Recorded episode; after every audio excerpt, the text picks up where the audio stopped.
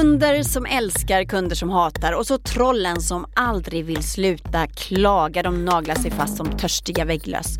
Alla finns de i sociala medier, så vad kostar det för företagen att skydda sig mot attacker på sociala plattformar egentligen?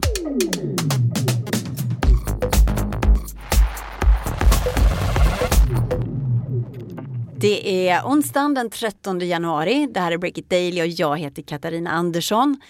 Med mig här i vår lilla poddstudio så finns Ann-Katrin Wårt, eh, kommunikationschef på Nova Media Sverige. Ni driver Postkodlotteriet. Välkommen hit! Tack ska du ha!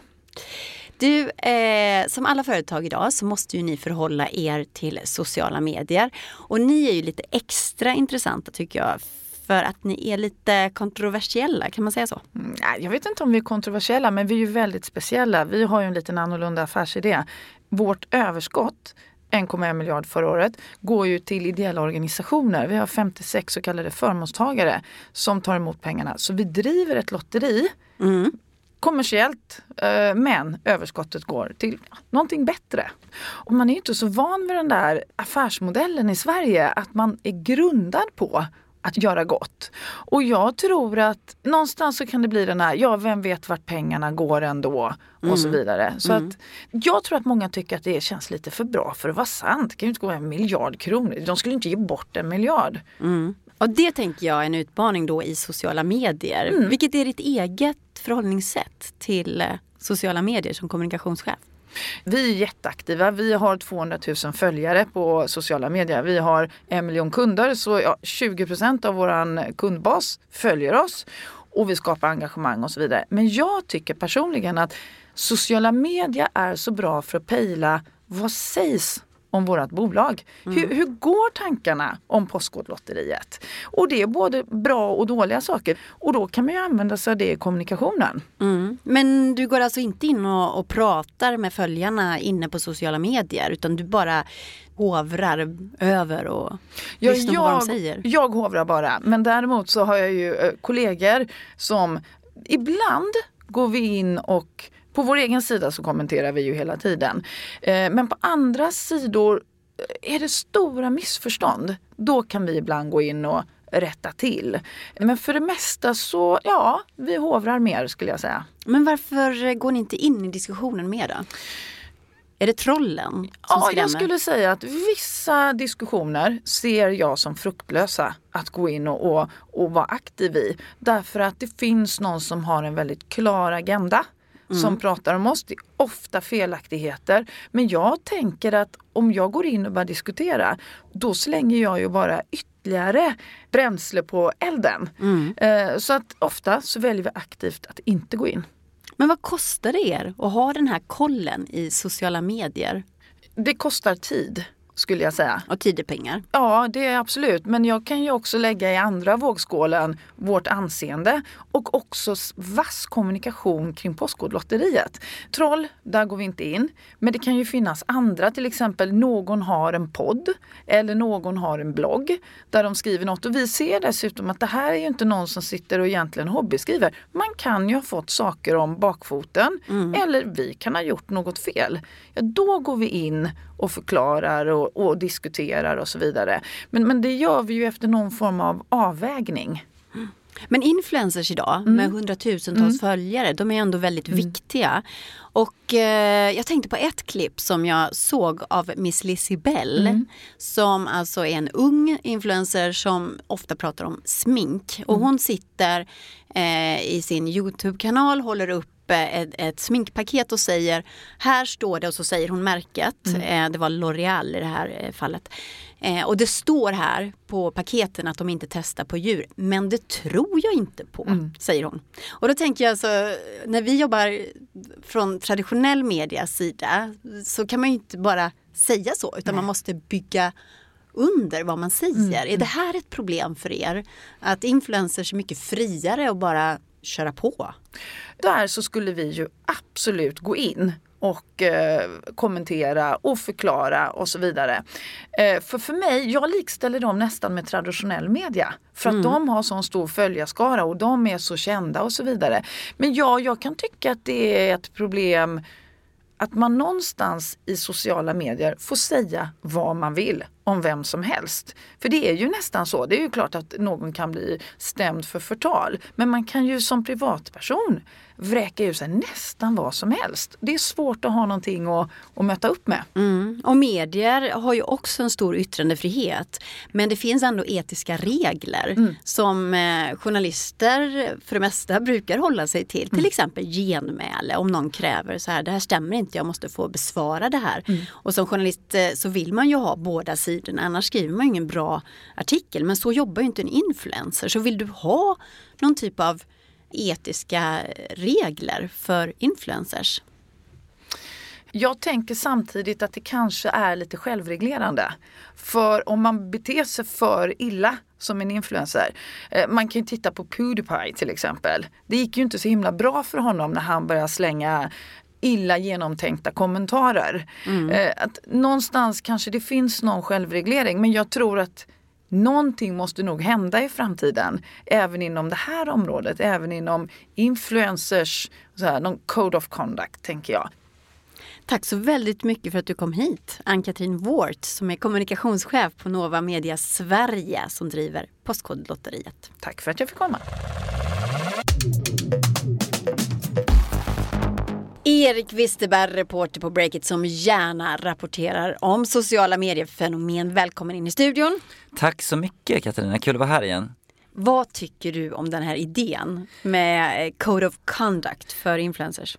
Ja, men det finns ju faktiskt redan en sån. Influencers of Sweden, en branschorganisation, har tagit fram ett sånt regelverk. Och en nyckelmening där är att man ska vara medveten om sin roll och sitt ansvar som påverkare. I mm. både betalt innehåll, alltså sponsrade samarbeten, men också obetalt innehåll. Alltså det det står rakt ut är att man kanske inte ska ljuga eller gissa eftersom man har en påverkan av vad människor, i många fall unga, tycker och tänker om saker. Det står så uttryckligen, inte gissa alltså? Inte Nej, det var min, eh, det var min tolkning av, av den. Utan det som det står är att man ska vara medveten om sin roll som påverkare och ta ansvar. Men finns det någon, något skydd för företag som, eh, som drabbas då av influencers? Det är lite speciellt det där för att om du skulle säga i podden till exempel att jag tycker om att liksom döda barn på fritiden, då är det förtal eftersom mm. du utmålar mig som klandervärd och brottslig i mitt beteende. Om jag säger att Erik Wisterberg gillar att döda barn. Precis, mm. men om du skulle säga motsvarande sak om ett företag som ju inte är en liksom, fysisk person utan en juridisk person mm. så finns det inget sånt skydd i Sverige så man kan inte rent tekniskt sett förtala ett företag. Men om man däremot riktar det specifikt mot till exempel vdn för ett företag som person, -hmm. då kan det vara förtal. Men just för företag så är det svårt att liksom få få upprättelse på det sättet. Det är en ganska fin gräns kan man tycka. Alltså, då måste ju företagen själva då ta tag i problem som dyker upp eh, i, i influencersfären. Det finns alltså ingen instans som en domstol att gå till då. Så har du något exempel på hur företagen gör? Ja, ett eh, exempel som blev väldigt omtalat det var ju det här havererade samarbetet mellan H&M och Little Jinder. Kommer du ihåg det? Var det inte så att hon körde en Instagram-kampanj hos dem, eller hur? Precis, hon var med i en kampanj som H&M gjorde och eh, la upp en bild tror jag i kampanjen och sen ångrade hon sig eh, och gick ut och kallade H&M för ett liksom pissföretag och eh, med hänvisning till vad de gjorde i sina fabriker och så. Så att hon gick ju från att vara en liksom, reklampelare som fått betalt av H&M för att föra fram deras budskap till att bli en väldigt vass kritiker vilket såklart var en väldigt rolig story för medier och det här mm. blev ju ganska stort. En tvärvändning helt enkelt. Ja verkligen och det slog ju både mot H&M och henne själv eftersom ja. båda framstod ju som ganska förvirrade. Vad gjorde H&M då? då? Men H&M agerade som många stora företag gör. Man vill inte stöta sig med människor som har stora följarskaror. Så man vill helst inte gå i liksom öppen polemik mot dem. Men de hade ju betalat henne. Ja precis, och vad de sa i liksom enskilda möten är svårt att veta med Little Jinder. Men det de sa offentligt var ju att så här, de profiler som vi samarbetar med har självklart alltid rätt att uttrycka sin åsikt. Så det var ett ganska diplomatiskt svar. Eller mesigt. Ja, men de ville väl kanske inte hälla mer vatten på den där brasan heller och eh, jag tror inte de vill liksom hamna i ett öppet bråk med mm. Little Jinder. Så de valde ju den liksom traditionella sättet. Så har ju företag ofta agerat mot pressen också. Det finns ett gammalt talesätt att du kan inte få rätt mot en journalist. Så det bygger ju ofta på att journalisten tar sitt ansvar och rapporterar neutralt eller i alla fall ger båda sidor av storyn. Mm. Vilket kanske inte alltid sociala medier-profiler gör.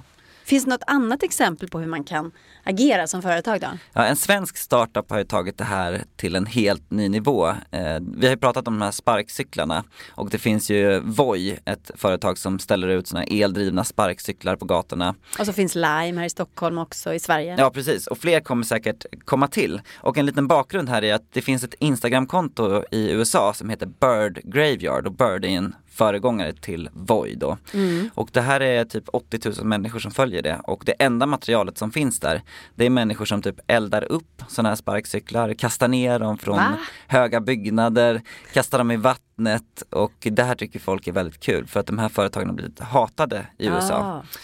Och sent förra året så var det en bloggare i Sverige som heter Myrna eh, som är bloggare för Nöjesguiden som en festkväll på stan, något rund under fötterna, eh, hittade en sån här Voi som stod precis på kajen till Mälaren och hon bestämde sig för att kasta den i sjön. Just det, minns jag. Eh, och tyckte det var kul. Blev en jättestor story. Ja, för hon filmade ju det också la upp på Twitter och sin Insta-story och sen la hon sig och sov och sen någon dag senare så började hon få liksom direktmeddelanden från en person inne på Voi. Mm. Eh, vad tror du att de skrev till henne. men de var väl sura för att de hade blivit av med sin cykel. Precis, och de gav henne tre alternativ. Antingen så kunde hon betala för vad den här sparkcykeln kostade. Eller så kunde de driva en rättsprocess mot henne, alltså mm. polisanmäla henne och ta henne till domstol. Eller så fanns det en utväg och det var att hon skulle dels göra en offentlig avbön och säga att det här var fel. Liksom. Ja. Och också bli ambassadör för Voi, alltså ja. bli liksom deras eh, reklampelare. Ja, det här var ju det mest lockande alternativet. För så blev det ju. Jag kommer ihåg den där artikeln om hur hon blev ambassadör. Hon skrev om det där.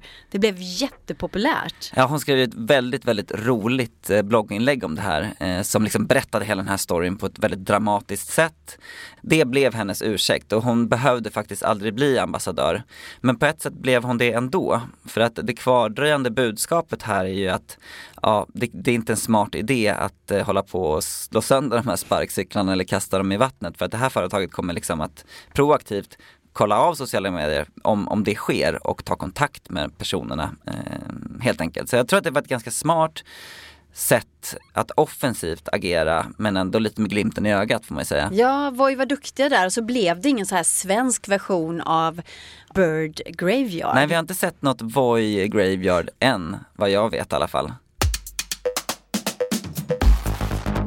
Break It Daily är tillbaka imorgon. Jag vill passa på att berätta att från och med nästa vecka så blir Break It Daily en veckopodd. Istället för fyra korta avsnitt i veckan så kommer det ett enda långt avsnitt på fredagen.